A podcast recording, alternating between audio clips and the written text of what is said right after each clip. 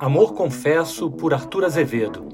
Episódio de hoje: Como o Diabo as Arma.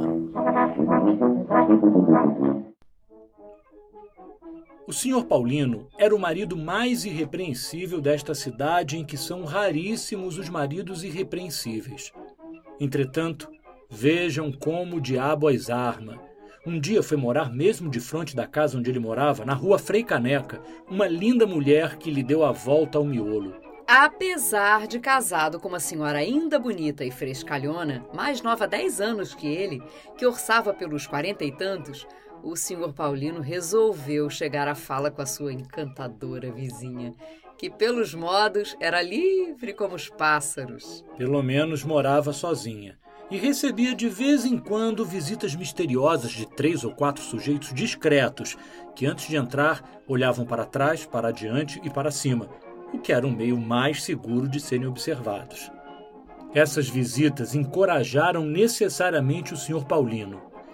Mas como chegar à fala?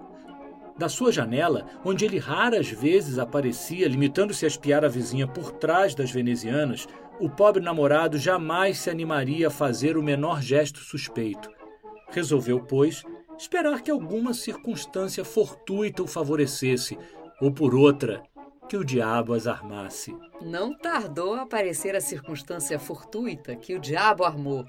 Uma tarde em que o Sr. Paulino voltava do emprego. De guarda-livros de uma importante casa comercial. Viu passar na avenida a linda mulher que tanto impressionara e acompanhou-a até a estação do Jardim Botânico, onde ela tomou um bonde para o Leme.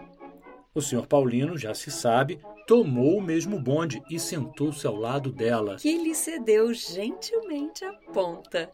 A sujeita, que era matreira, Percebeu que tinha sido acompanhada e aplanava o terreno para uma explicação.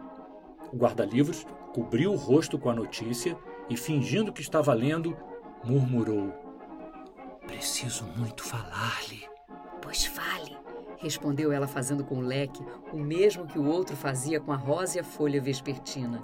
Aqui não, em sua casa. Quando há de ser? Quando quiser. Amanhã? Amanhã, seja. Sabe onde é? Sei, mas só poderei lá ir depois das 10 horas da noite, quando a rua estiver completamente deserta. Por quê? Shhh, depois lhe direi. Bom, esperá-lo-ei às 10 e meia. Adeus. Até amanhã. E o senhor Paulino saltou no Largo da Lapa.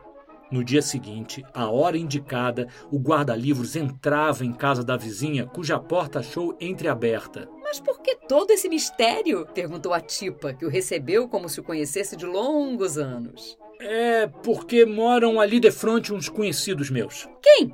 O tal Paulino? Conhece-o? Ah, de nome apenas. Nunca ouvi.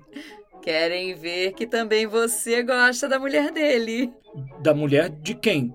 Do Paulino? Sim, faça-se de novas. Aquela é pior do que eu. Mas, mas de que Paulino fala a senhora? Perguntou o pobre homem já trêmulo e agitado. Do Paulino, que mora ali de fronte. A ele nunca ouvi, mas tenho visto os amantes da mulher. Os amantes da mulher? Sim, coitado. É ele a sair de casa e os outros a entrar. O, os outros?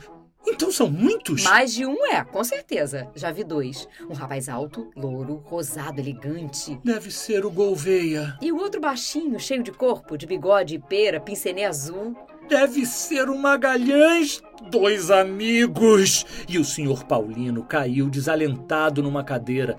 Tudo lhe andava à roda. Sentia as faces em fogo, receou uma congestão cerebral. A mulher notou que ele estava incomodado e foi buscar água da colônia que o reanimou. É, fui talvez indiscreta, disse ela. O tal Paulino é seu amigo e você não sabia. O senhor Paulino sou eu, minha senhora. Sou eu em carne e osso. E agradeço-lhe a informação. Se não viesse à sua casa, jamais saberia o que se passa na minha e continuaria a ser um marido ridículo sem o saber. Para alguma coisa me serviu essa aventura amorosa. E o senhor Paulino saiu sem exigir da vizinha atônita outra coisa além de um copo d'água. No dia seguinte, pôs a mulher fora de casa e cortou a chicote a cara do Gouveia. O Magalhães escondeu-se e não foi encontrado, mas não perde por esperar. Ora, aí tem como diabo as arma.